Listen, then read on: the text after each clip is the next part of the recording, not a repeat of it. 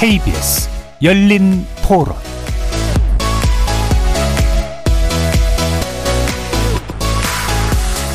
안녕하십니까. 케이비에스 열린토론 도진기입니다. 정말 충격적이고 있어서는 안 될 일이 일어난다 생각이 되고 그런 일이 발생하지 않도록 정부 차원에서 노력을 해야죠. 범죄를 지으면 되게 엄한 벌을 받는다는 그런 분위기는 잡아줘야죠. 딸만 전 둘이거든요. 무섭죠. 연락만 안 돼도 겁나고 이제 완전 정신력률을 해야지 그런 사람이 다시 또 이제 가슴 뭉개서 또 재범 또 하잖아요. 전 사형까지 찬성을 해요. 우리나라 역사를 볼 때 일벌백계를 해야 된다고 생각을 해요. 그러니까 어떤 일이든지 처벌을 강화해가지고 정말 그게 보여줘야 된다고 생각을 해요.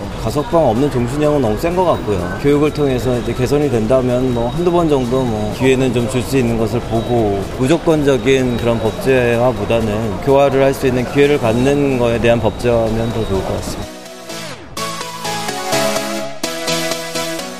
그래서 만난 시민들의 목소리 어떻게 들으셨습니까? 법무부는 지난 십사일 가석방 없는 무기형 도입을 골자로 한 형법 개정안을 입법 예고했습니다. 우리나라가 천구백구십칠년 이후 이십육년간 사형을 집행하지 않은 사실상 사형 폐지국이라는 점에서 가석방 없는 무기형 도입 필요성은 법조계에서는 꽤 오래전부터 논의되어 온 사안인데요. 최근 들어 신림동 칼부림 사건 등 흉기 난동 사건이 연이어 발생하면서 그 대응책 일환에서 입법의 속도가 붙게 된 겁니다. 하지만 법조계 일각은 물론 시민단체와 정치권에서는 인권 침해 소지가 크고 범죄 예방 효과도 입증된 바 없다면서 반대 의사를 피력하고 있는데요. 잠시 후 세 분의 전문가 모시고 가석방 없는 무기형 추진 관련 쟁점 살펴보면서 실효성 있는 흉악 범죄 예방 대책에 대해 논의해보는 시간 가져보겠습니다. 케이비에스 열린 토론 지금부터 출발합니다. 살아있습니다. 토론이 살아있습니다. 살아있는 토론, 케이비에스 열린 토론.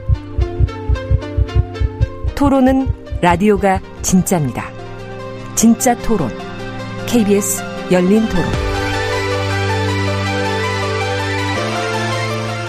오늘 토론 함께 주실 세 분의 전문가 소개합니다. 윤정숙 한국형사법무정책연구원 선임연구위원 나오셨습니다. 안녕하세요. 검사 출신 변호사십니다. 법무부 및 온강의 이고은 변호사 함께 하셨습니다. 네, 안녕하세요. 이고은 변호사입니다. 이웅혁 건국대 경찰학과 교수 자리하셨습니다. 네, 안녕하십니까. 문자로 참여하실 분은 샵 구칠삼공으로 의견 남겨주세요. 단문은 오십 원, 장문은 백 원에 정보 이용료가 붙습니다. 케이비에스 모바일 콩과 유튜브를 통해서도 무료로 참여하실 수 있습니다. 케이비에스 일 라디오의 모든 프로그램은 유튜브에서도 함께하실 수 있습니다. 여러분의 많은 관심과 참여 부탁드립니다. 자, 법무부가 가석방 없는 무기형. 어, 절대적 종신형이라고도 부르죠. 이걸 신설하는 내용을 담은 형법 개정안을 입법 예고했습니다. 윤정숙 위원님, 네. 가석방 없는 무기형이 어떤 제도인지부터 좀 설명을 해 주시죠. 네네. 그 가석방을 허용하지 않는 이 무기형은 사형제와 함께 우리 사회에서 장기간 논의 검토된 방안으로 그 미국을 비롯한 여러 선진국에서 도입해 왔습니다. 네. 일단 그 징역형에는 수용기간을 정하는 유기형과 수용기간을 정하지 않는 무기형으로 구별되고요. 다시 이 무기형이 가석방에 허용되는 무기형과 가석방에 허용되지 아니, 아니하는 그런 무기형으로 구분될 수 있죠. 네. 전자를 일정 기간이 지나면은 가석방이 가능하다고 해서 상대적 종신형이라고 하고요. 그 후자는 가석방이 불가능하기 때문에 절대적 종신형이라고 합니다. 만약 이제 이 제도를 실시해서 특정 범죄자에게 법원이 가석방 없는 무기형을 선고한다면 교정시설에서 자연적으로 인명이 다할 때까지 형을 복역하게 되는 그런 제도입니다. 네. 가석방 없는 무기형, 어, 이름하여 절대적 종신형 도입하겠다는 이제 입법 여기 있었습니다. 여기에 대해서 찬반 의견이 지금 분분한 상태인데요. 우선 세 분이 어떻게 생각하시는지 이용혁 교수님부터 의견을 주신다면요. 네, 그런데 먼저 전 그 중요한 그 초점 자체가 예, 이 가석방 없는 종신형 이거 상당히 그 의미가 있고 여러 가지 그 논의를 해야 할 실익도 사실 많이 있습니다. 네. 그런데 가장 그 중요한 것은 이번 그 한 달 그 사이에 발생했던 조선, 예, 최윤종, 최원종 사건하고 이게 직접적인 본질적인 이제 관계가 있는 것이냐 이런 부분에서 일단 좀 회의적인 생각이 듭니다. 네. 그러니까 왜냐하면은 예, 지금 이 세 사람이 예를 들면 예, 한 오십대가 돼서 말이죠. 지금 어떤 특정적인 범죄 때문에 한 이십년 그 복역하다가 예, 가석방이 그 됐는데 이 재사화에 실패해서 이런 끔찍한 범죄를 저지른 것도 아니고 또 어떤 예, 복수의 목적으로 특정적인 사람을 공격 행위를 한 것도 아니고 지금 이십 대 삼십 대 나름대로 예, 개인의 개인에 대한 문제가 아니고 개인의 사회에 대한 일정한 왜곡된 그런 특성으로 이런 범죄를 한 것으로 진단을 한다면 이게 가석방 없는 종신제하고 무슨 연관성이 있느냐, 본질하고 관련된 것이냐, 네. 이런 일단 의문점이 듭니다. 어쨌든 예, 저는 그런 의문점을 일단 차치하고 이 가석방 없는 종신제 그 자체를 혹시 이번 사건과 연관시켜서 어떠한 그 효과성과 연결고리가 있을까를 한번 고민을 해봤더니 아마 뭐 생각을 해보면 이렇게 이른바 그 엄벌주의를 그 강조하게 되면 그 잠재적 그 범죄자들이 아 내가 잘못하면은 평생 감옥에서 사회 못 나가고 수용 생활을 하겠구나 이런 이제 전제입니다.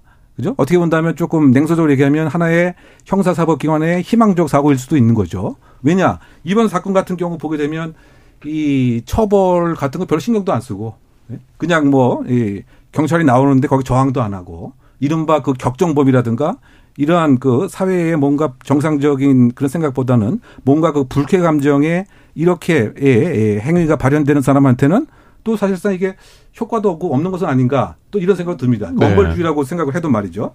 그래서 저는 어떤 측면에서 보게 된다면 저는 가석방 없는 종신제가 어떤 형벌 중에서 사형을 대체하는 데는 의미가 이제 있습니다. 그리고 정말 예, 엄벌주의를 한다라고 한다면 다른 부가적인 이 법하고 함께 동시에 작동이 돼야 이것이 효과가 있지 않겠는가. 그런 면에서 찬성한다. 네. 그거에 대한 얘기는 우리 질문 이 차후에 또 설명하도록 하겠습니다. 네, 천천히 얘기를 좀 풀어가 보도록 하고요. 이고은 변호사님 어떠십니까? 네, 저는 이제 가석방 없는 종신형 부분에 대해서 찬성을 하는 입장입니다. 네. 어, 실제 검찰에서 이제 재직을 할 때 이제 뭐 이번에 발생한 뭐 신림역 칼부림 사건이나 이런 것은 교수님께서 언급하셨듯이 이전에 범죄 전력이나 이런 걸 봤을 때 우리가 이 해당 제도를 도입하려고 하는 그 대상자와는 좀 맞지 않을 수는 있습니다. 근데 일반적인 강력 사건에 있어서는 사실은 전과를 떼보면 사실은 폭력 사범들은 계속해서 비슷한 패턴을 보이는 경우들이 굉장히 많고. 네. 그 범죄 유형이 점진적으로 진화하는 형태를 보이는 경우가 굉장히 많습니다. 그러니까 이런 사람들을 사실은 이 가석방을 허용해서 사회에 다시 이제 내놓았을 때는 다시 한 번 더 범죄를 재범할 수 있는 가능성이 굉장히 높고 네. 이에 대해서 이제 특정 피해자들도 굉장히 두려움을 갖지만 일반 국민들도 어 저런 사람을 다시 한 번 더 사회에 가석방한다는 거는 일반 국민들이 받아들이기에도 굉장히 불안감을 느끼고 두려움을 느낄 수 있는 부분이 있다고 생각하고 네. 어 그런 피고인들에 대해서 그런 형 을 집행당하는 사람들에 대해서 다시 한 번 더 가석방을 허용한다라는 거는 저는 사실은 재범을 우리 사회가 방관하는 건 아닌가라는 생각이 들기도 합니다. 그래서 네. 사형이 실질적으로 뭐 집행이 되고 있지 않기 때문에 저는 개인적으로 이 가석방 없는 종신형 추진에 찬성한 입장이고 실질적으로도 필요하다라는 생각이 듭니다. 네. 네. 윤정숙 의원님. 네네. 저도 제도적으로 보면 지금 현재 사형제도하고 그다음에 이제 가석방에 가능한 현행 무기징역 사이에 좀 뭔가 이 틈새가 좀 있다는 그런 생각이 듭니다. 네. 일단 사형제도는 최고형이긴 하지만 사실상 지금 오랜 기간 동안 저희 나라가 집행하고 있지 않기 때문에 형벌로서의 기능이 조금 미약한 그런 측면이 있고요.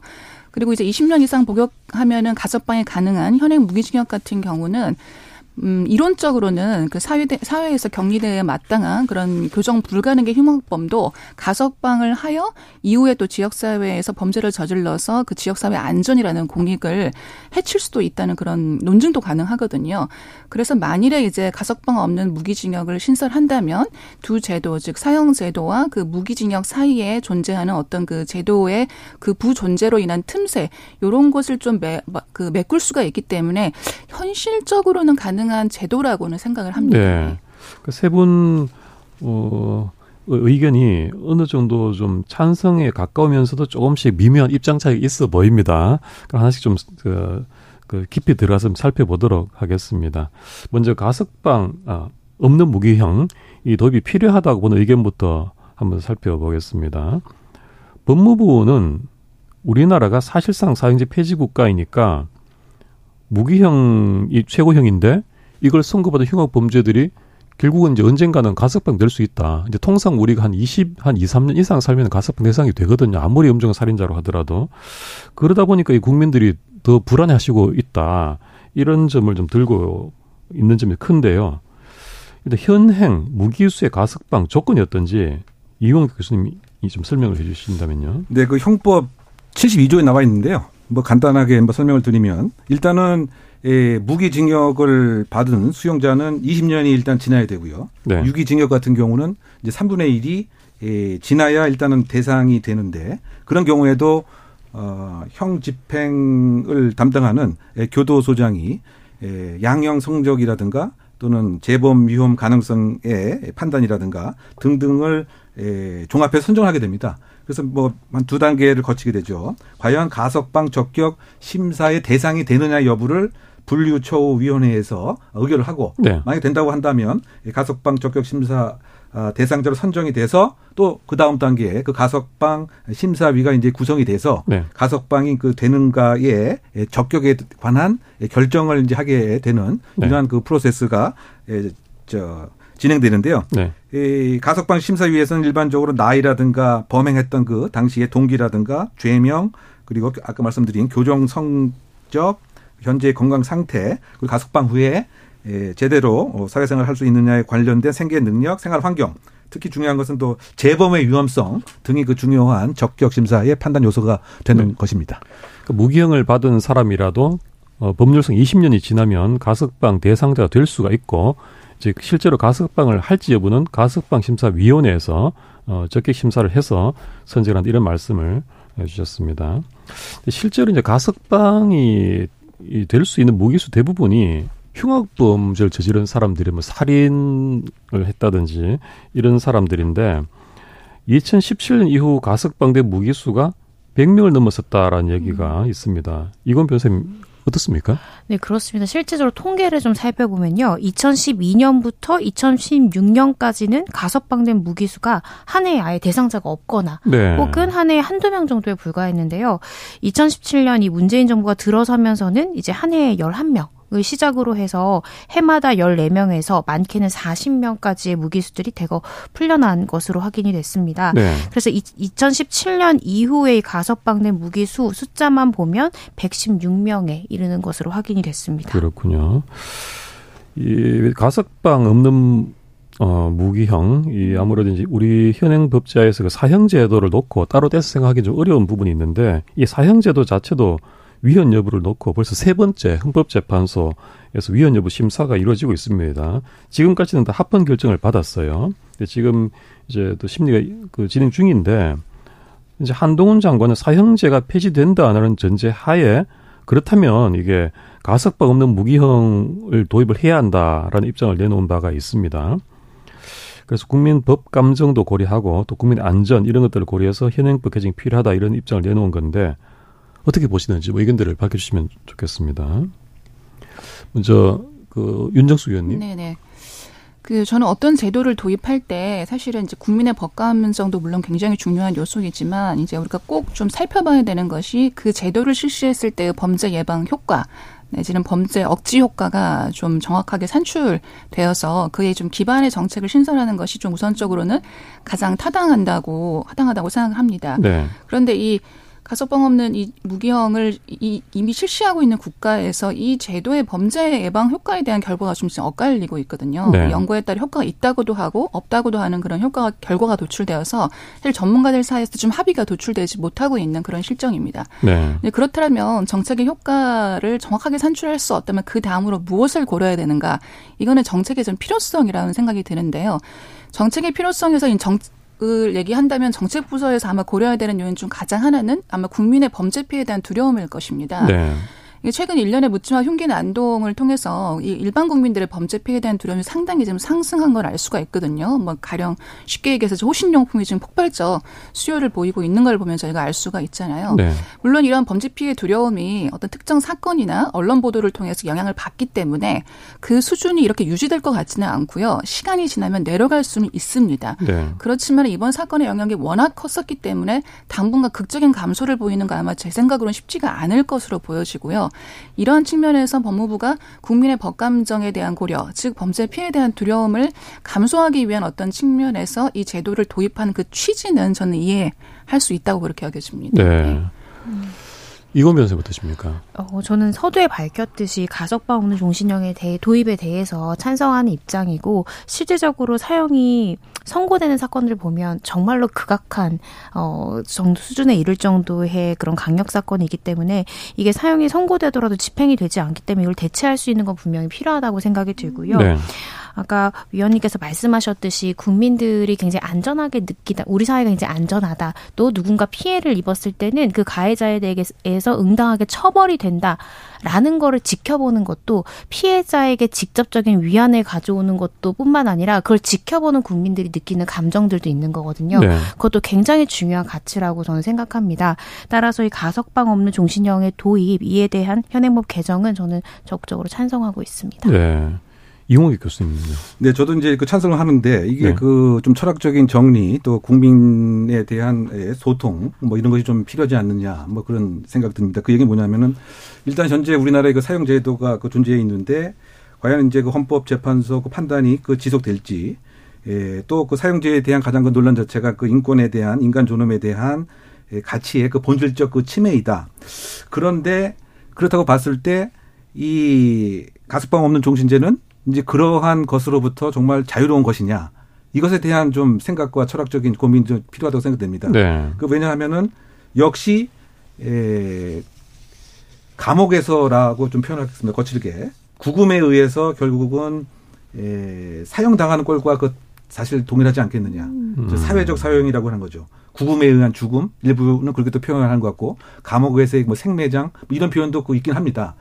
그래서 이런 그 것에 대해서 과연 이제 사형과 이제 달리 이, 이 에, 다뤄야 될 정말 그런 것에 대한 어떻게 철학적 해소는 어떻게 되어 있는 것인지, 또 두 번째는 이제 형벌의 그 본질적인 측면과 그 관련돼서 이거는 개선 교화라고 하는 형벌의 존재 목적, 또 그 교정 철학이라고 하는 근본적인 교도소의 존재 이유 자체를 스스로 이제 포기하는 꼴이 되기 때문에, 그 왜냐하면 개선 교화의 그 가능성이 이, 이, 저 배제를 한 상태에서 자유 회복이라고 하는 기회 자체를 전혀 보장하지 않는 이제 그런 이제 문제점들이 그 있습니다. 네. 그래서 이런 부분에 대한 어떠한 나름대로의 정부 입장에서의 어떤 어쨌든 설명, 논리에 대한 새로운 국민에게 대한 알림 기능, 이것도 좀 함께 그 있어야 되지 않는가 생각이 되고요. 네. 근본적으로 가석방 없는 종신제에 그 찬성을 합니다만, 뭐 이런 문제에 대한 정리 정돈이 좀 안 돼 있던 것 같고, 또 하나 이제 중요한 것은 이제 뭐 사형제에 관한 그 대체라고 했을 때 그럼 기존에 우리 국가의 입장을 어떻게 지금 정리해야 될 것인지, 법상에는 사형제도가 있는데 그것을 그대로 존치한 상태에서 가석방 없는 종신제를 새로 신설하는, 이렇게 할 것인지, 아니면 사형제 자체를 예, 그야말로 삭제를 할 것인지, 이러 같은 이제 법적인 그 정리 정돈도 함께 좀 수반돼야 네. 될 문제가 아닌가 생각됩니다. 법 체계의 정비 같은 것도 같이 또 동반돼야 된다는 그런 말씀이신 것 같고요. 지금 이제 가석방 없는 무기형을 둘러싸고 많이 논의되는 부분이 이 효과에 대한 부분 같아요. 범죄 예방 효과 특히. 그래서 이 제도를 실시함으로 인해서 일벌백계적인 효과를 보여서 이제 수많은 이제 어떤 범죄, 가상의 잠재적인 범죄로부터 시민을 보호한다는 측면과 또 해당 그 범죄 성향이 높은 사람의 그 재범을 막는다는 점, 그런 점도 크게 보시는 것 같은데, 또 이제 다른 의견을 말씀하시는 분들 입장에서는 이제 다른 관점에서 꼭 그것만이 전부가 아니라 이제 범 형벌의 근본적인 어떤 존재 의의랄까 목표가 응보에도 있는 거 아니냐. 말하자면 이제 형벌에 당시 태어난 것 자체가 그 죄에 대한 뭐 죄값을 치르게 하자는 어떤 정의 관, 관념 같은 거, 어떤 우리 사회 합의라고 할 수 있는데, 그런 점에서 이 사람이 단지 범죄 예방 효과가 있느냐 없느냐를 뭐 연구를 하는 것도 중요하지만 그것에 대해서 이 사람이 지금 죄값을 치르게 하는 것도 음. 어, 굉장히 형벌의 의미가 있는 것인데, 사람을 정말 어떤 잔혹하게 뭐 여러 명을 살해했다든지 이런 흉악 범죄에 대해서는 뭐 한 이십몇 년 살고 가석방 되고 나오는 어떤 그런 정도의 형을 시민들이 납득을 못 하실 수도 있다, 이런 지적을 하시는 분도 있는 것 같거든요. 그래서 형벌의 응보적인 효과에 대한 부분, 그런 점에 대해서 어떤 의견이신지 좀 궁금합니다. 음, 저는 그 부분에 대해서 굉장히 동의를 하고, 네. 응보적 효과 그런 부분도 저희가 굉장히 귀 기울여야 되는 부분이다 생각을 합니다. 그러니까 제가 굉장히 이제 그 검찰에서 재직하기 전과 후에 이 사형제에 대한 찬반 의견이 제가 바뀌었어요. 바뀌었습니다. 아. 제가 이제 검찰에 딱 들어갈 때 면접 볼 때 사용자에 대해서 어떻게 생각하냐 이 질문을 받았습니다. 네. 저는 반대합니다. 인간이란 네. 존엄하고 누군가 생명을 해치는 그런 방식이 정말 일반적인 범죄 예방 효과가 있는지도 의문이고 이렇게 생각을 했는데 제가 검찰에서 실제 범죄를 수사하고 하면서 와 이렇게 많은 강력 범죄가 일어나는구나. 네. 우리가 보도돼서 바라보는 것은 정말 그 일부에 불과하구나. 그리고 그렇게 극악무도한 그 강력 범죄의 피의자들이 직접 조사하면서 과연 교화가 될 수 있을까? 음. 어, 검사인 나에게도 저런 태도를 보이는데 이 사람이 나중에 석방될 경우에는 정말 어, 재범을 할 가능성이 굉장히 높겠다라고 생각을 해서 구형량을 최대치를 하고 이제 그러는 조치를 취해도 실제 법원에서 판결할 수 있는 굉장히 낮고 할 때마다 저는 개인적으로 이제 좌절감을 느끼고 했는데요. 네. 저는 응보적인 부분도 분명히 필요하다고 생각합니다. 그리고 살인 예고글 같은 경우에도 이 신림역 칼부림 사건이 났을 때 막 예고글이 많이 올라오다가 이에 대해서 경찰이 구속수사를 원칙으로 하겠다. 이에 대해 살인예비죄 적용하겠다라고 하니까 글들이 많이 내려갔고 네. 실제 삼십 대 남성이 자수하는 그런 것까지도 보도가 됐었는데요. 이런 걸 볼 때는 잠재적인 범죄자들에 대한 예방 효과도 어느 정도 있을 것이다라고 저는 생각이 듭니다. 네. 네. 응보형의 보편적인 원리가 음. 사실상 우리 국민들의 칠십오 퍼센트가량이 사실상 이렇게 수용하고 받아들이는 것 같습니다. 왜냐하면 네. 사형제에 대한 찬성 자체가 어떤 설문에서는 칠십 퍼센트, 어떤 설문에서는 칠십구 퍼센트까지 음. 이렇게 그 나오기 있기 때문에 네. 이른바 그 이에는 이, 눈에는 눈 이제 그런 이제 원리인 거죠. 네. 사람을 저렇게 살해한 용의자, 범죄자, 흉악범을 저렇게 그냥 놔둬서야 되겠느냐? 뭐 이제 이런 것이 이제 우리 일반적인 우리 그 국민의 보편적인 이제 정서인 것 같습니다. 네. 뭐 그런 측면에서 그 봤을 때. 예, 가상적인 뭐 시나리오입니다만 만약 내일 또는 모레 법무부 장관이 바로 사형 집행을 한다고 해도 지금 뭐 법상으로 위배되거나 뭐 그것이 어떤 헌법 가치 또는 예, 예, 일정한 절차 뭐에 위배되는 상황은 아니겠죠. 네. 다만 예, 법무부 장관의 그 입장에서는 그런 일을 자신이 재임하는 기간 중에 하고 싶지 않았던 것이 네. 천구백구십칠 년부터 현재까지의 상황이 아닌가 저는 이제 그런 정리를 합니다. 네. 그 왜냐하면 그 법 규정에 의해도 대법원 등의 사형 그 확정이 나고 나서 육 개월이라고 하는 그 기간 그 범위 내에서 사형 집행을 해야 한다 법무부 장관이 그렇게 규정이 되어 있죠. 네. 또 어떤 측면에서 보게 된다면 지금까지 이렇게 법무부 장관이 안 한 것은 직무유기다라고 하는 비판도 가할 수 있는 부분입니다. 네. 그래서 그것에 대한 법 개정이 또 필요하다. 반드시 해야 된다라고 음. 바꾸는 그런 입장이 또 의견도 상당히 있는 것으로 봐서는 응보형에 대한 그런 보편적 가치가 우리 그 대한민국 국민들의 정서가 아닌가 그 생각이 되는데 네. 뭐 그런 측면에서 그 얼마 전에 그 법무부 장관이 사형제를 이렇게 집행하고 하게 되면 유럽 등의 그 외교 관계에서 뭐 문제가 있다라고 뭐 이야기를 했지만. 네. 근데 그 역시 이제 법무부 장관 재임 시에 사형 집행을 하고 싶지 않은 그런 측면이 투영된 것이 아닌가 그런 생각이 들죠. 왜냐하면 네. 그 유럽과 미국의 그런 긴밀한 관계, 그럼 미국도 사실은 예, 한 이십육 개 주가 사형 제도가 있고요. 그렇지 않습니까? 그 중국 같은 경우는 우리보다 더 엄격하게 사실은 마약을 일정 예, 양 이상만 예, 소지를 해도 뭐 사형을 집행하는데 네. 뭐 유럽과 뭐 중국 간의 외교 관계가 뭐 이렇게 문제가 되는 건 아니지 않습니까? 네. 뭐 그런 그 측면에서 그 봤을 때 정말 그 엄벌주의를 원한다고 한다면 또는 지금 한 달 이상 계속 그 반복 발생되는 이러한 흉기 난동을 짧은 시간 안에 조기의 범죄 기조를 제압하고 싶다고 한다면 근데 그 국가 정책의 그 판단이겠죠. 네. 국민도 그 원하고 뭐 이런 등등에 대해서 법무부 장관이 좀 심도 있는 검토도 좀 있어야 되지 않나 생각해 봅니다. 이웅혁 교수님이 인용하신 사형제 관련 여론조사 결과를 소개해드리겠습니다. 지난해 칠월 한국갤럽이 자체 조사한 결과 사형제 유지 찬성이 육십구 퍼센트, 사형제 폐지 의견이 이십삼 퍼센트로 나타났습니다. 자세한 내용은 한국갤럽 홈페이지를 참고해 주시기 바랍니다.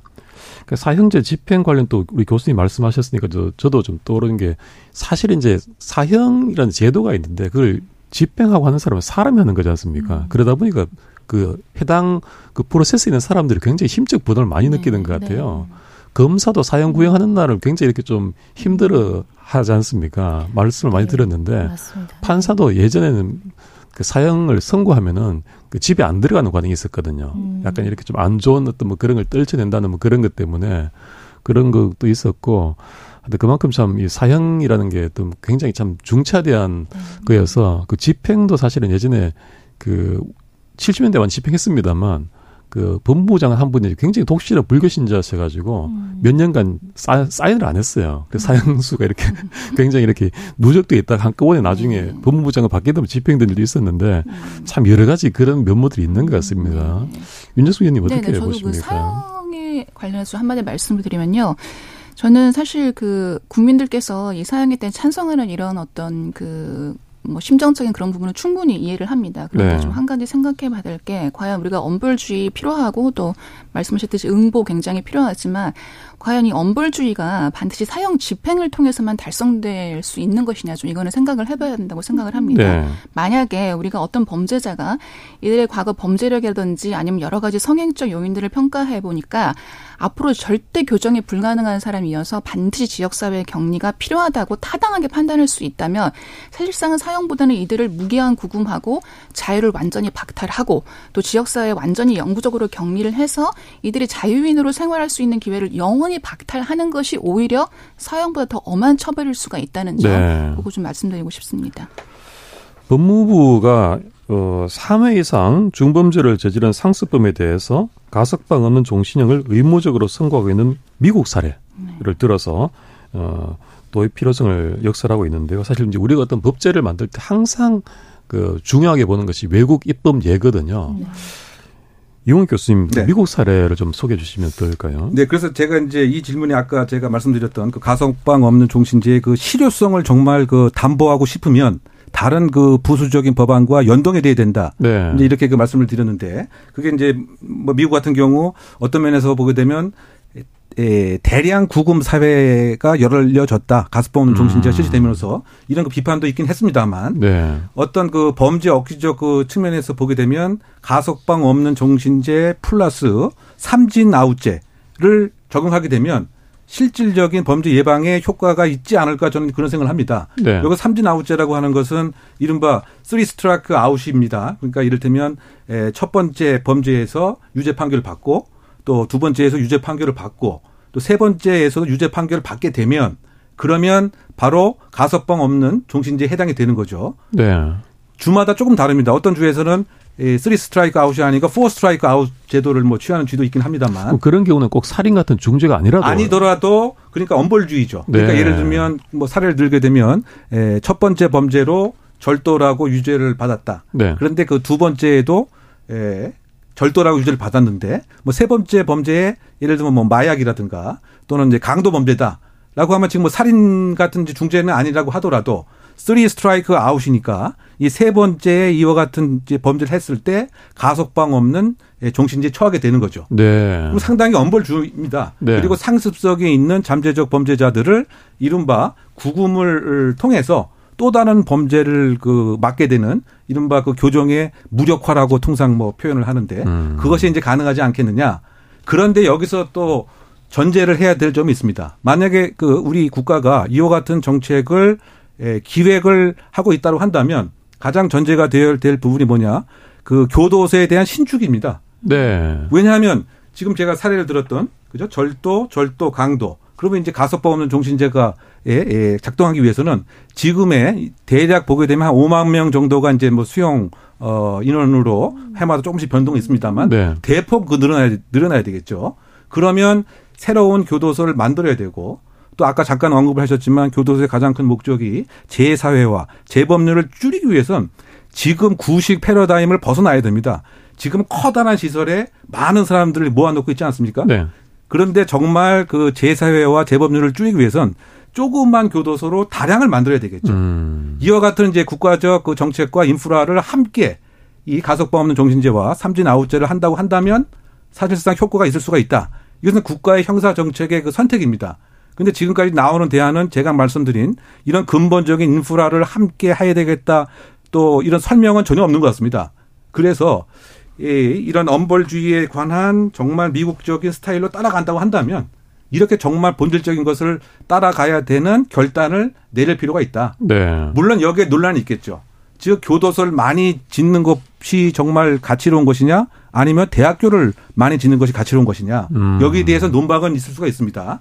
그런데 제가 강조하는 것은 지금 나오는 그 어, 국가 정부의 그 대책을 보게 되면 이런 근본적인 국가가 치러야 할 노력, 비용, 수고스러움 이런 부분에 대해서는 전혀 언급이 없이 그냥 피상적인 어떻게 본다면 무엇인가 하고 있다라고 하는 인상만 심어주는 그러니까 그 나라의 본질적인 제도에 관한 언급 없이 네. 저는 그 점이 좀 상당히 좀 비판을 가하고 싶은 대목입니다.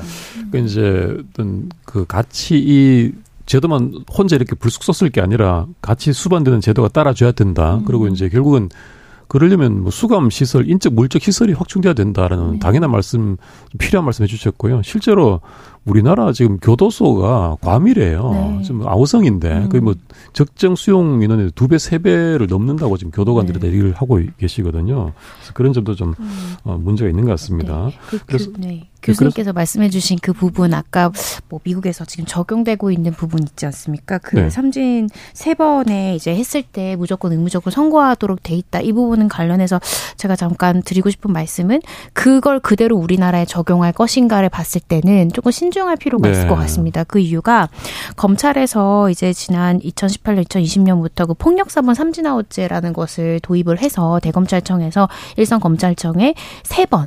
이제 폭력 전과가 있는 사람에 대해서는 무조건 구공판 처분을 해라라는 네. 지침이 내려왔는데 그걸 실제 시행을 하면서 굉장히 어려웠던 게 폭력 사범의 범주를 어디까지 볼 것인가. 음. 그리고 오히려 두 번째 저지른 범죄는 굉장히 큰 폭력 범죄였는데 세 번째는 흉기를 꺼내지도 않고 소지한 것조차도 사실 특수상해가 다 인정이 되다 보니까 네. 세 번째 범행은 사실은 구공판을 무조건 해야 될 사안은 아니고 네. 뭐 합의도 됐고 여러 가지 선처의 요소가 있지만 그 지침에 따르면 이제 무조건 구공판을 해야 되는 약간 이런 아이러니가 있어요. 있어서 네. 우리가 가석방 없는 종신형을 추진을 할 때 단순히 횟수만을 보는 것이 아니라 음. 저는 모르겠습니다. 이게 실제적으로 도입이 되면 제가 봤을 때 재판부에서는 어, 예전으로 치면 사형을 선택할 수 있는 사건에 대해서 사형 대신에 가석방 없는 종신형을 선택할 것 같습니다. 그러니까 네. 근데 그건 횟수만을 보고하는 것은 아니지 않습니까? 네. 그 본건에 대해서 이 범죄자가 했던 뭐 살해의 방법이나 뭐 피해자의 뭐 명수나 여러 가지를 이제 고민을 해서 네. 그 재판부에서 판. 하겠지만 이런 식으로 해야지 뭔가 횟수를 채웠을 때 무조건 좀 의무적으로 선고해야 된다. 이러한 해외 사례를 그대로 도입되는 거는 무리가 있지 않나 그냥 그런 의견이 듭니다. 네. 그러니까 룰을 음. 하나를 도입을 해놓으면 음. 거기에 따르다 보니까 네. 사건의 개별성을 잃어버리고 좀 네. 일률적인 처리가 되다 보니까 오히려 네. 억울한 사정도 생길 수가 있다. 예. 이런 말씀이신 것 같고요. 네. 저도 미국 사례에서 좀 한 가지 짚어보고 네네. 싶은 부분이 의원님. 있는데요. 네네. 저는 그 미국 사례에서 좀 가장 큰 문제가 이 미성년자에게 가석방 없는 종신형을 선고하는 주가 있다는 네, 거라고 네. 봅니다. 지금 조지아주, 메릴랜드주, 테네시, 위스콘신주 같은 곳에서 십팔 세 미만 미성년자에게도 가석방 없는 종신형을 선고하고 있거든요. 네. 근데 이렇게 미성년의 나이에는 사실상 아무리 중대범죄를 저질렀다고 하더라도 만약에 가석방 없는 종신형이 선고되면 남은 인생 거의 육십 년 이상을 거의 구금시설에서 보내야 됩니다. 그런데 네. 미성년의 범죄는 사실 인격이 좀 완전히 형성된 성인의 범죄와는 좀 다르게 봐야 되는 그런 부분이 있다고 보고요. 그렇기 네. 때문에 좀 교화 가능성에 더 무게중심을 둬야 되고 또 실제로 미성년 시기에 교화가 훨씬 효과적이라는 연구도 상당합니다. 네. 그래서 저는 구금에 들어가는 사회적 비용을 차치하더라도 이처럼 그 미성년 범죄자에게 미국처럼 미국의 특정 주처럼 절대 종신형을 선고하는 거는 저는 범죄학적 이론이나 경험적 결과와도 좀 상당히 상충되는 부분이고 솔직히 네. 학자로서도 용납이 되지 않는 부분이다. 좀 그렇게 말씀드리고 싶습니다. 미성년에 대한 중벌은 정말 신중해야 된다. 네. 이런 말씀이시고요. 저 교도소 문제인데요. 그 당정은 가석방 없는 무기형 이 안 외에도 흉악범 전담 교도소 운영을 추진하겠다라고 밝혔습니다. 음, 이것이 범죄 예방 측면에서 실효성이 있을지 네. 의견을 좀 주신다면요. 교수님부터. 그런데 지금 이 흉악범 전담 그 교도소가 뭐 전혀 존재하지 않는 것은 사실 아니지 않느냐 그런 생각이 듭니다. 네. 과거에는 뭐 청송교도소라고 이름을 붙였지만 네. 지금 뭐 경북 일, 경북 이 뭐 그런 네. 식으로 운영이 되어 있고 그다음에 그 교육을 좀 엄격하게 하고 그다음에 접견을 그 제한하고 이제 그러한 기능인 것이죠. 그래서 결국은 이 뭐 흉악범을 이제 따로 뭐 예를 들면 가석방 종신제가 아닌 상태에서는 언젠가는 우리 사회에 돌아오기 때문에 무엇인가 그 사회에 연결고리가 있는 즉 재사회화 성공할 수 있는 뭐 그런 것도 이제 함께 그 작동될 필요는 있을 것 같고요. 네. 어쨌든 지금 이 정부에서 그 저는 이 교정 행정에 대한 좀 패러다임의 그 재구성, 뭐 새로운 교정 철학의 그 시행, 뭐 그런 어 측면으로 무엇인가 지금 재범을 줄이는 방식으로 그 나가야 될 것 같다. 뭐 그런 얘기를 아까 지금 말씀드렸던 교도소의 그 과밀화뿐만이 아니고 정말 그 개선 교화될 수 있는 프로그램이 현실적으로 그 작동되기 위해서는 전문화가 그 이루어져야 되고요. 네. 그 그 교정시설 자체가 소규모로 이루어져야 되고 또 어떤 측면에서는 지금 그 새로운 조직의 그 신설 자체도 필요합니다. 그 왜냐하면 전문화를 깨기 위해서는 그 교정청으로 그 독립을 해서 뭐 중장기적인 개성교화에 대한 프로그램을 마련하는 것이 또 필요하다라고 하는 것이 그 교정에 그 계신 그 실무자들의 지속된 그 이야기인 거죠. 뭐 그런 측면에서 네. 전문화를 전제로 한 뭐 흉악범 뭐 전담 시설을 만든다. 뭐 그거 좋습니다. 그러면 또 그것과 관련된 뭐 예를 들면 다른 전문 그 교정실도 또 필요하고요. 또 등급에 따라서 지금 뭐 에스 원부터 에스 포로 이렇게 구분되어 있는데 그것에 대한 사회와의 연결고리를 또 연결시키고 그다음에 그 교정 질서를 잘 지키는 그런 사람에게 무엇인가 인센티브를 줄 수 있고 뭐 이런 식의 그 접근 자체가 그 전문성에 그 기초하기 때문에 뭐 그런 측면에서 흉악범을 따로 다루는 그런 시설과 교육 프로그램은 필요하다고 생각합니다. 네. 이런 당정이 내놓은 그 흉악범 전담 교도소 운영 어, 말고도 흉악범죄 근절 대책들을 내놓고 있는데 이 중에서 눈여겨볼 점 혹은 또 아쉬운 점 있다면 어떤 게 있을까요, 우리 윤 위원님? 그, 네, 지금 그 어쨌든 지금 뭐 여러 가지 대책들이 막 쏟아져 나오고 있고 이 중에 네. 저희가 좀 논의하고 있는 정책을 포함해서 여러 가지 많은 정책들이 좀 엄벌주의 정책에 좀 귀결되고 있는 것 같습니다. 네. 사실 이 미국도 이제 워낙 엄벌주의 정책을 시행을 하고 있는데요. 이런 정책들이 사실은 좀 여론에 떠밀려서 그 포퓰리즘적인 발상으로 출발한 거는 맞습니다. 제가 연구를 해보니까 그 주별로 들여다보면은 사실 여론에 떠밀려서 굉장히 급하게 어떤 정책들을 시행한 그런 주도 있지만 또 일부 주는 여론에서 출발을 했지만은 굉장히 좀 수기를 거친 그런 주도도 있더라고요. 네. 가령 예를 들면 법사위 같은 곳에서 격렬히 토론을 하고 또 일반 시민이나 전문가들을 대상으로 한 공청회를 막 지속해서 열고 또 여러 가지 헌법소원 같은 것들이 제기되면서 이 문제 헌법적 정당성을 계속 검토하는 등 어떤 제도를 존치할 것인가 폐지할 것인가를 가지고 굉장히 지속적으로 논의를 하고 있는 그런 주도 있더라고요. 네. 그래서 저는 지금 이 흉악범죄 근절 대책이 나오는 과정에서 이거를 너무 모든 제도를 좀 급하게 한꺼번에 도입하려고 하지 말고 어쨌간에 시민사회 의견도 굉장히 중요하지만 뭐 학계, 실무계 등도 의견도 다 들어보고 어떠한 제도를 도입할 때 뭐 미국 포함해서 또 유럽 포함해가지고 무엇을 우리가 고려를 해서 이 제도의 부작용을 줄여야 되는지를 좀 심사숙고하는 것이 반드시 필요하다고 생각이 됩니다. 네. 이고은 변호사님 어떠십니까? 네, 그 근절 대책 중에 하나로 내놓는 것이 이제 공중협박죄나 흉기소지죄가 있습니다. 네. 근데 저는 개인적으로 공중협박죄를 도입하는 부분에 대해서는 찬성합니다. 네. 공중의 뭐 신체의 안전이나 그런 것에 공포심을 야기하는 문헌을 올리는 거는 사실은 일반 국민들이 느끼는 공포감, 굉장히 안전하지 않다라고 느끼는 음. 그 감정들을 예방할 수 있는 게 굉장히 어, 중요한 부분이라고 생각하기 때문에 네. 그리고 지금 현재 이제 이렇게 뭐 어, 이런 사례를 예, 사례를 예고하는 글을 올린 사람들에 대해서 경찰이나 검찰이 살인 예비죄를 적용해 놨지만 사실 저는 이 부분이 법정에서도 공소유지가 될 수 있을까는 사실 의문이거든요. 네. 그런 입법적 공백을 메우기 위해서라도 공중협박죄 도입은 저는 찬성을 합니다. 다만 이 공공장소 흉기 소지죄는 좀, 좀 우리가 신중하게 봐야 되지 않나. 네. 왜냐하면 그 문안을 보면은 공공장소에서 정당한 이유 없이 흉기를 소지한 행위를 처벌한다라는 내용인데요. 정당한 이유를 평가하기도 어렵고 단순히 네. 공공장소에서 내가 뭐 문구류 중에 예를 들어 커터칼을 소지했다. 음. 그럼 그거를 불신검문을 통해서 본다는 것인지 어떻게 네. 적발한다는 것인지 정당한 이유에 대해서 어디까지 인정할 것인지 음. 이런 부분이 조금 과도한 것이 아닌가라는 네. 좀 생각이 들거든요. 그래서 이런 입법 부분도 좀 더 신중하게 접근을 해야 된다라는 생각이 듭니다. 그래서 입법이란 건 정말 우리가 쉽게 생각해서 안 될 문제라는 그런 말씀 주신 것 같습니다. 자, 우리 일부에서 당정이 도입을 추진 중인 가석방 없는 종신형과 관련해서 이야기를 나눠봤습니다. 이어진 이부에서는 강력범죄 예방을 위한 추가적인 방안 알아보겠습니다. 청취자 여러분이 보내주신 문자 소개해드립니다. 정의진 문자 캐스터. 네, 지금까지 여러분이 보내주신 문자들 소개합니다. 공공구구님, 가석방 있는 무기형이라뇨. 무기징역이면 기한 없이 징역을 사는 게 맞지 않나요?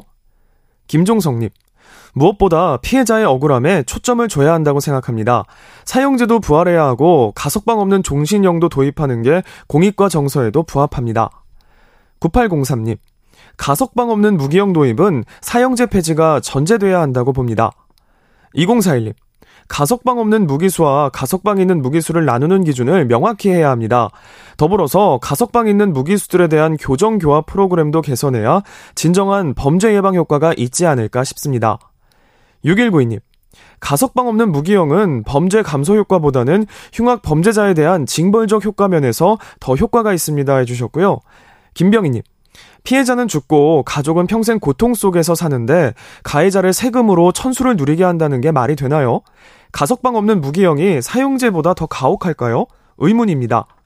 일구삼오님. 실제로 교도소에서 이십 년 이상을 복역하고 가석방된 사람들 중에 재범률은 얼마나 될까요? 이걸 알면 도움이 되지 않을까 싶습니다. 하대규님. 사형에 준하는 사회격리 제도를 마련해 재범이 발생하지 않도록 일반 사회와 분리된 구역을 만들어 그들끼리 사회생활을 할 수 있도록 하는 건 어떨까요? 라고 보내주셨네요. 네, 케이비에스 열린토론 이 시간은 영상으로도 생중계하고 있습니다. 유튜브에 들어가셔서 케이비에스 일라디오 또는 케이비에스 열린토론을 검색하시면 지금 바로 토론하는 모습 보실 수 있습니다. 방송을 듣고 계신 여러분이 시민논객입니다. 계속해서 청취자 여러분들의 날카로운 시선과 의견 보내주세요. 지금까지 문자캐스터 정의진이었습니다.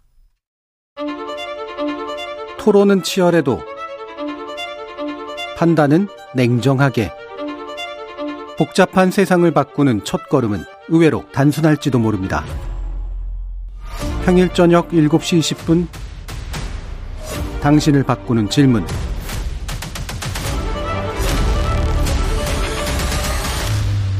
케이비에스 열린토론. 케이비에스 열린토론 이고은 변호사, 이웅혁 건국대 경찰학과 교수, 윤정숙 한국형사법무정책연구원 선임연구위원 세 분과 함께 범죄 예방과 피해자 보호 대책 등 사회 안전망 시스템 강화 방안에 대해 이야기 나눠보겠습니다. 우리 청취자분들이 보내주신 의견을 보니까 어, 좀 엄벌을 원하시는 그런 의견들이 많으신 것 같고, 또 여기에서 우리나라 우리 사회의 합의랄까 그 어떤 단면을 좀 엿볼 수 있는 그런 부분도 있지 않나 이런 생각도 들고요. 저는 개인적으로 이 마지막에 하대균님 의견이 좀 흥미로웠어요. 음. 이 사형에 준한 사회격리제도를 마련해서 일반 사회와 분리된 구역을 만들어 그들끼리 생활하도록 만드는 건 어떤 약간 어떻게 보면 에스에프적인 상상인데 음. 저는 좀 신선하고 좀, 좀 재밌게 느껴지네요. 음. 어. 뭐 그냥 이게 재밌는 뭐 그런 얘기는 아닙니다만 좀 소설적인 상상력을 보내주신 것 같아서 예, 눈길이 갔습니다.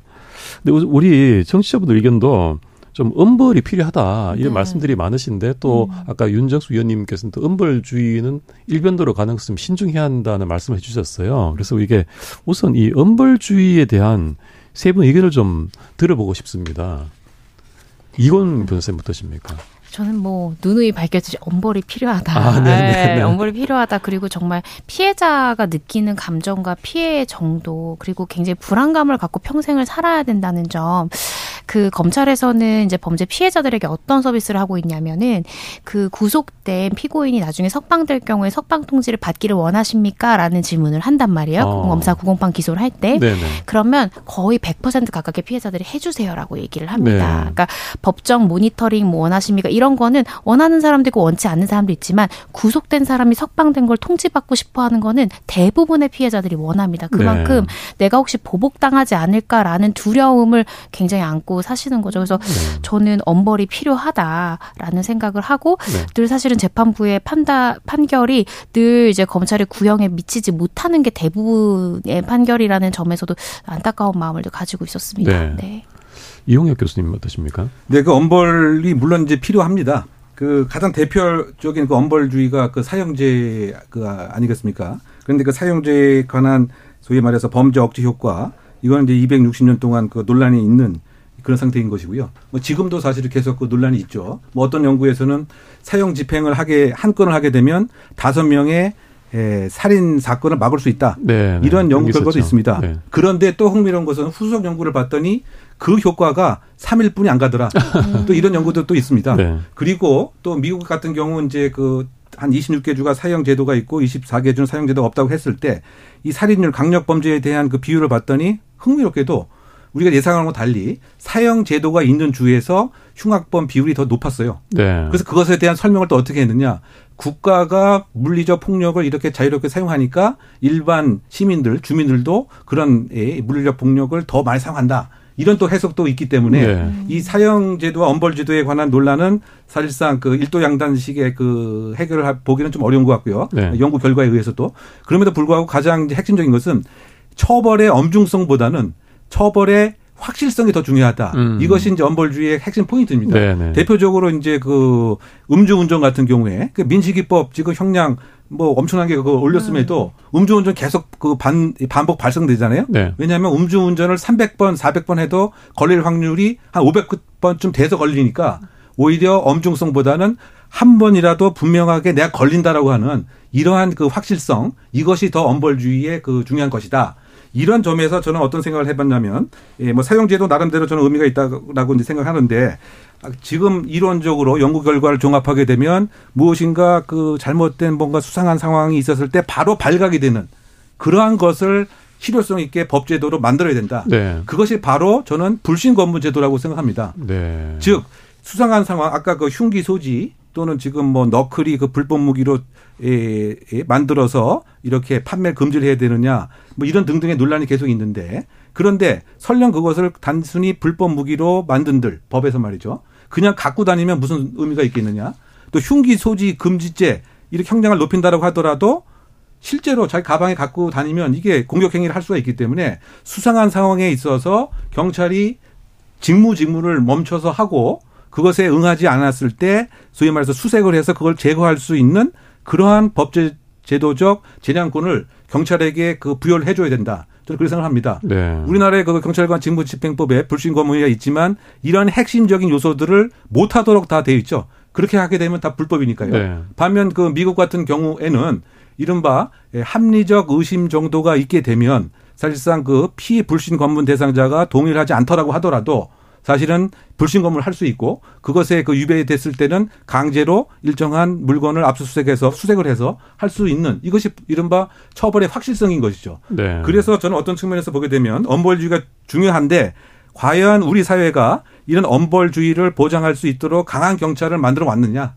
아니면 말로는 구호로는 엄벌주의를 원하는데 실제적으로는 소프트한 경찰, 착한 경찰 이런 경찰을 만들어 왔던 약간 이율배반적인 요소는 없었던 것인가?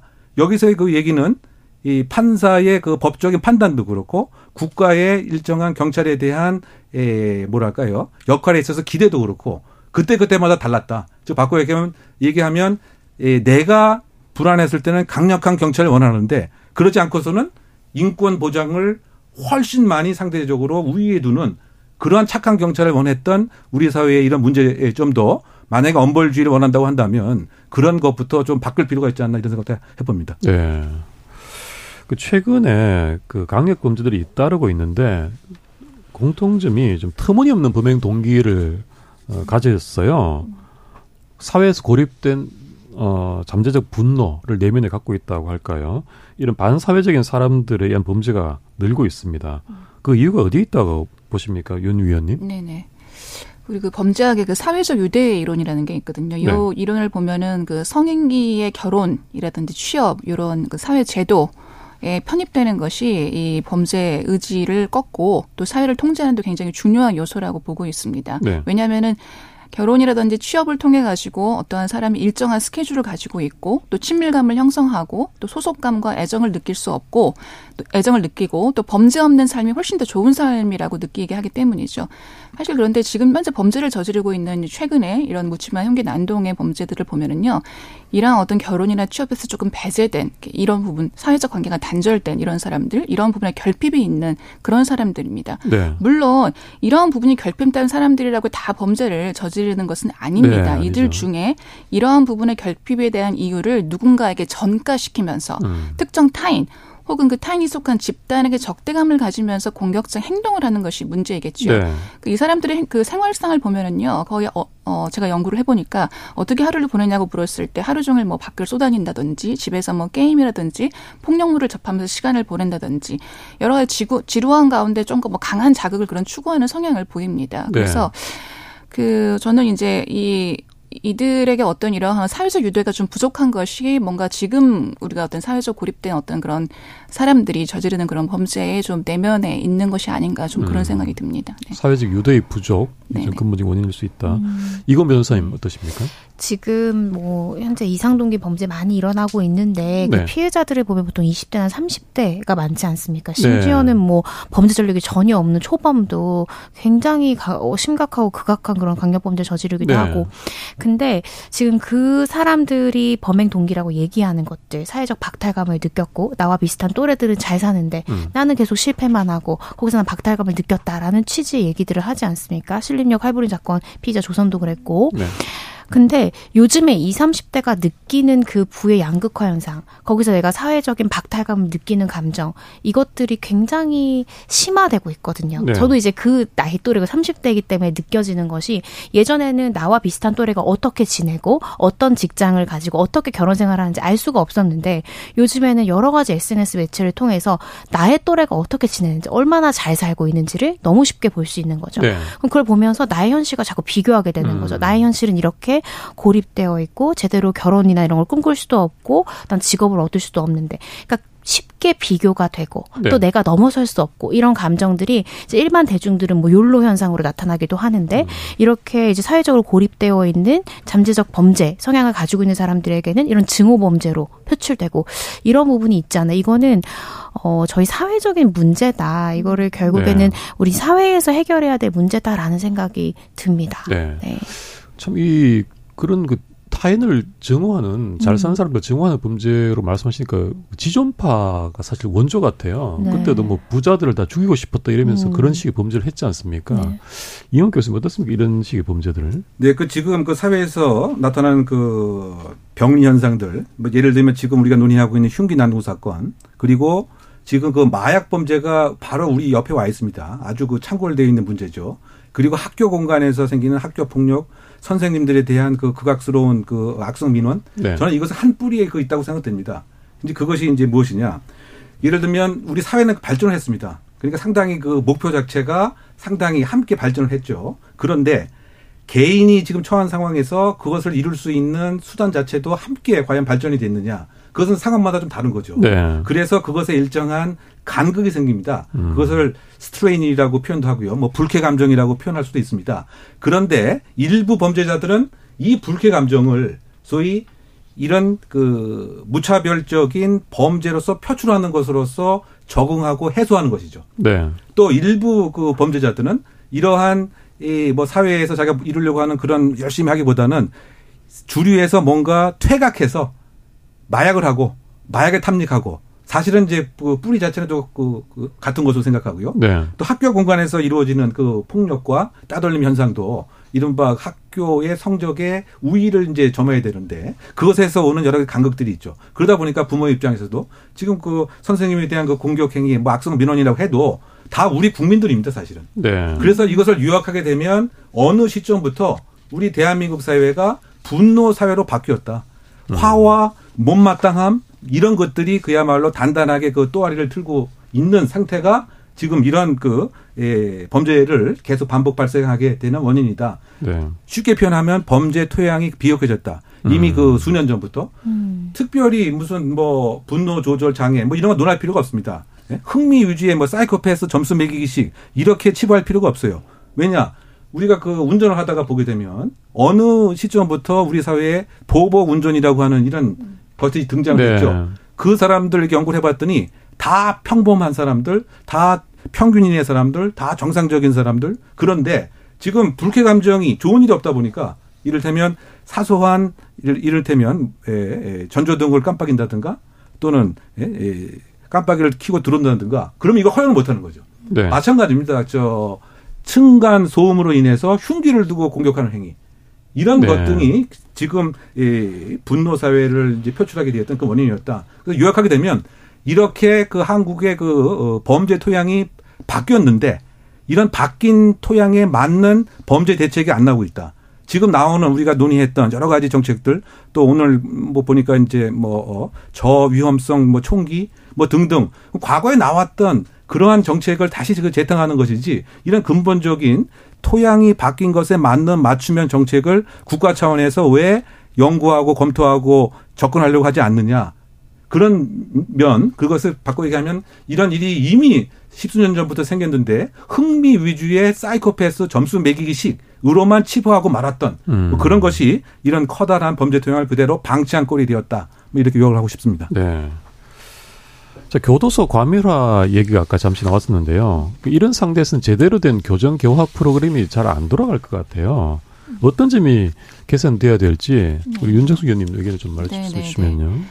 지금 우리나라 지금 교도소 과밀 수용률이 이천십이 년 이후 십일 년째 백 퍼센트 이상을 유지하고 있다는 그런 지금 통계 수치가 나오고 있는데요. 네. 그래서 이제 뭐 국회 국정감사에도 지금 매년 그 문제를 지적을 하고 있고 헌법재판소도 이천십육 년도에 과밀 수용에 대해서 뭐 위헌 결정, 인간으로서 존엄과 가치를 침해한다면서 위헌 결정을 내린 바가 있습니다.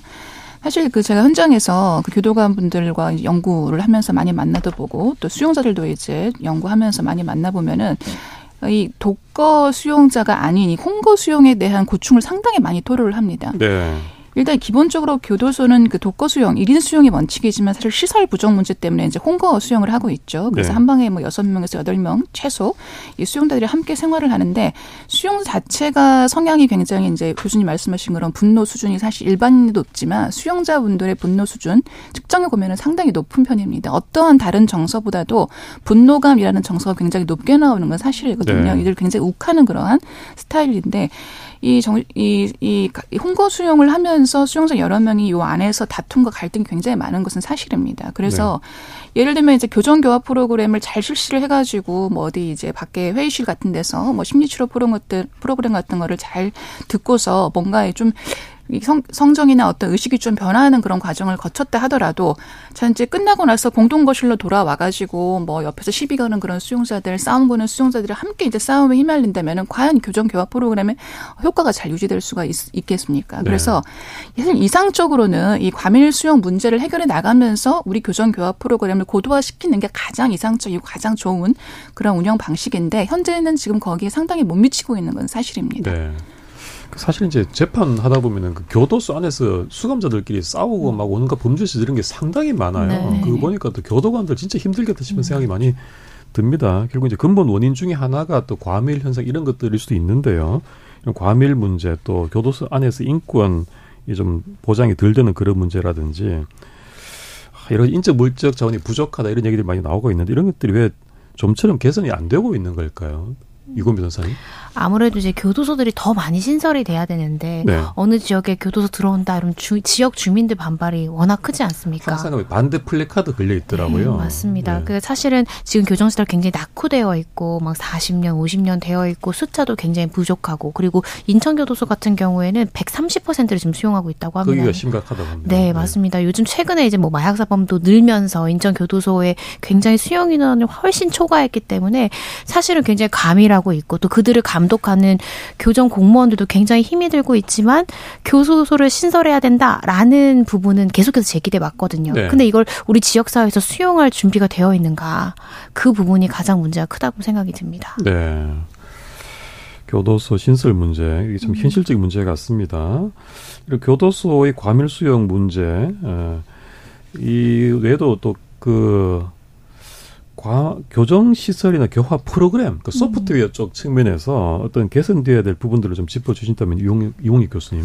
예, 그 지금 우리가 말씀 나눈 것하고 뭐 사실 연동이 되어 있는 그 문제 같은데요. 결국은 이제 그 재사회화를 위해서는 사회화 뭐 연결고리가 있는 그런 지역에 소규모 교정시설이 많이 있어야 됩니다. 네. 그러고 나서 특화된 교정 프로그램이 작동이 돼야 되는 거죠. 예, 뭐, 예를 들면, 뭐, 성범죄 교화 프로그램도 제가 알기로는 오 년 전쯤에 처음으로 이제 실시가 된 것으로 이제 알고 있었는데, 알고 있는데요. 네. 근데 그 얘기는 뭐냐면, 교도소가 어떤 기능을 지금 먼저 생각하느냐, 고 수용 기간 동안에만 교정사고가 안 나면 되겠지. 거기에만 네. 이제 그 매몰되다 보니까, 예, 새로운 어떤 프로그램에 대한 도입, 그것에 대한 개발, 그것을 가능하게 대한 인력의 충원, 이것은 아예 생각들을 안 하는 겁니다. 네. 그러니까 우리가 지금 얘기했던 재범률 줄인다, 재사회와 연결, 재사회화를 할 수 있도록 갱생교화를 한다. 이것은 교정학 교과서에만 이제 나오는 얘기에 그 머물러 있다. 이런 측면을 이제 지적하고 싶고요. 그러다 보니까 지금 그냥 좁은 데서 그러니까 그 헌법재판소에도 이점육팔 제곱평방미터가 최소한 예? 한 사람당 확보가 돼야, 돼, 돼야 된다. 네. 뭐 이런 그 얘기를 이천십육 년 정도에 했던 것 같은데요. 아마 지금 그 기준에 그 비추어 보면 그것도 지금 인권 기본권도 안 되는 거죠. 네.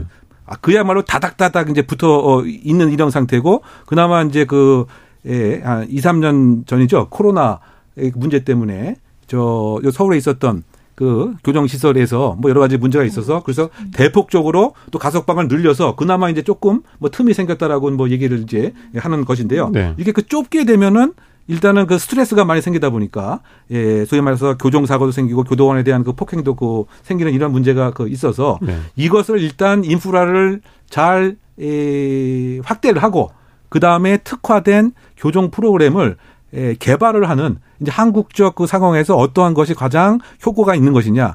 예, 외국 같은 것을 그대로 지금 뭐 도입하게 되면 사실상 효과가 없는 경우가 많이 있습니다. 왜냐하면 문화가 다르기 때문에.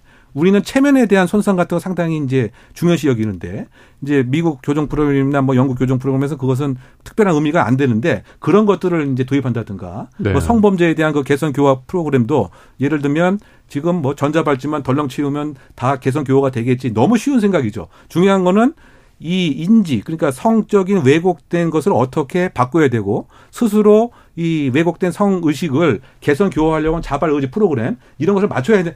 하는 이런 프로그램을 좀 발전할 필요가 있다 보입니다. 네. 말씀하신 이건, 부분, 네, 네 되게 그래서. 되게 공감이 되고 특히 저는 어떤 부분에서 문제점을 크게 느끼냐면 우리 사회에서 최근에 이제 특히 올해 들어서 마약 사범이 크게 증가하지 않았습니까? 네.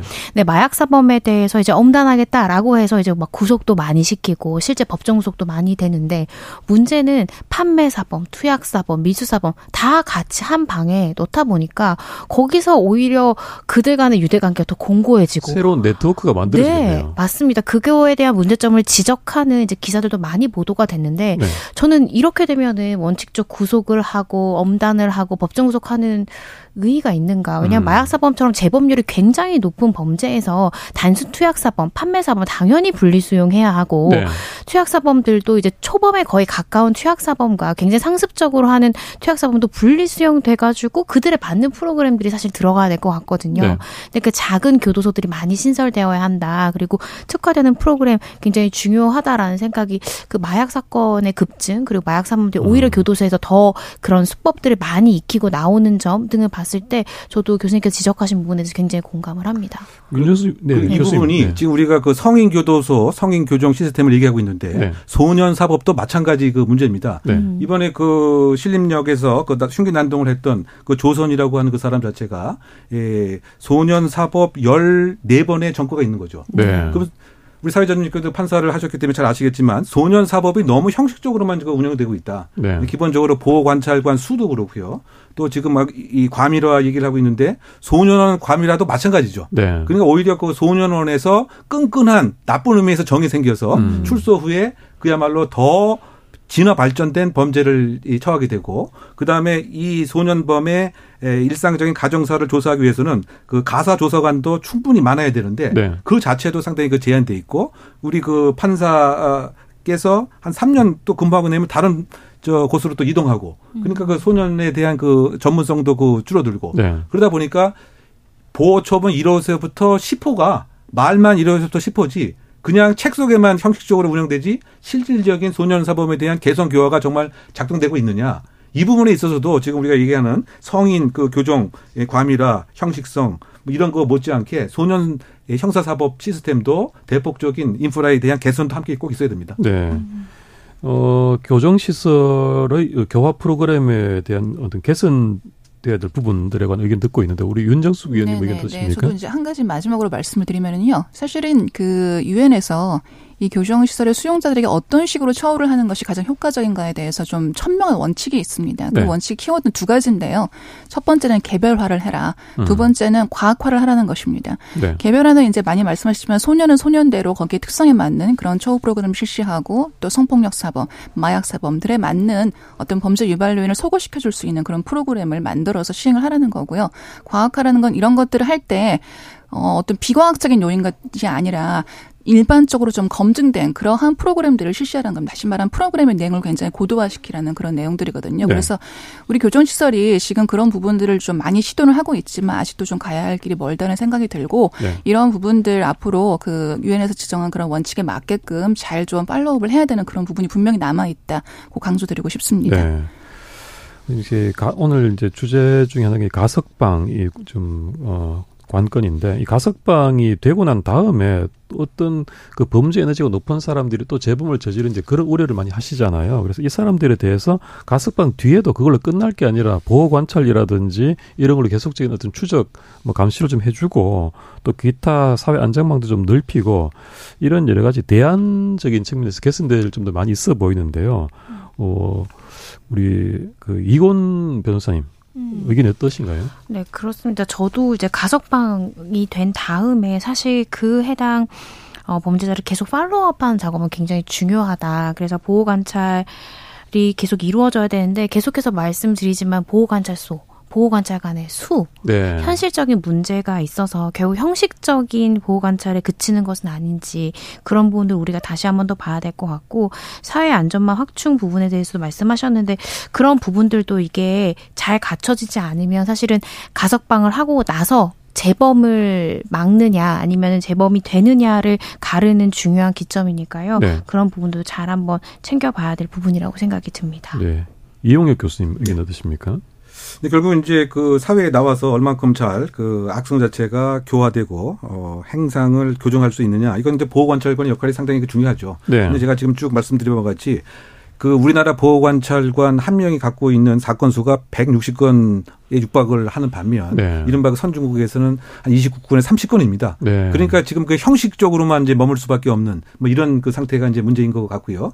또 그, 결국은 이 사회와 어떻게 이제 연결고리를 갖느냐 이 문제는 우리 그 시민들이 이 이른바 전과 경력이 있는 사람들에 대한 편견이라고 하는 그 정도를 얼만큼 해소할 수 있느냐 이 부분하고도 또 그 연동되어 있는 문제입니다. 네. 아까 교정시설이 새롭게 신축되지 못하는 이유 중에 하나가 마치 하나의 그 혐오시설처럼 이렇게 또 되어 있고 뭐 기피실처럼 되어 있고 이런 교정시설의 님비 현상 뭐 이것이 또 만연되어 있기 때문에 네. 이런 것과 관련돼서는 국가가 그 지역의 적극적인 인센티브 뭐 이런 것을 함께 음. 뭐 연동을 해야 결국은 지금 말씀드린 보호관찰제도의 활성화, 뭐 교정시설에 있어서의, 뭐 수용에 있어서의, 자, 장소 선정에 있어서의 유인책 확보, 뭐 이런 것이 함께 작동되어야 될 부분으로 생각합니다. 네. 네. 윤정숙 위원님 의견 어떠신가요? 네네.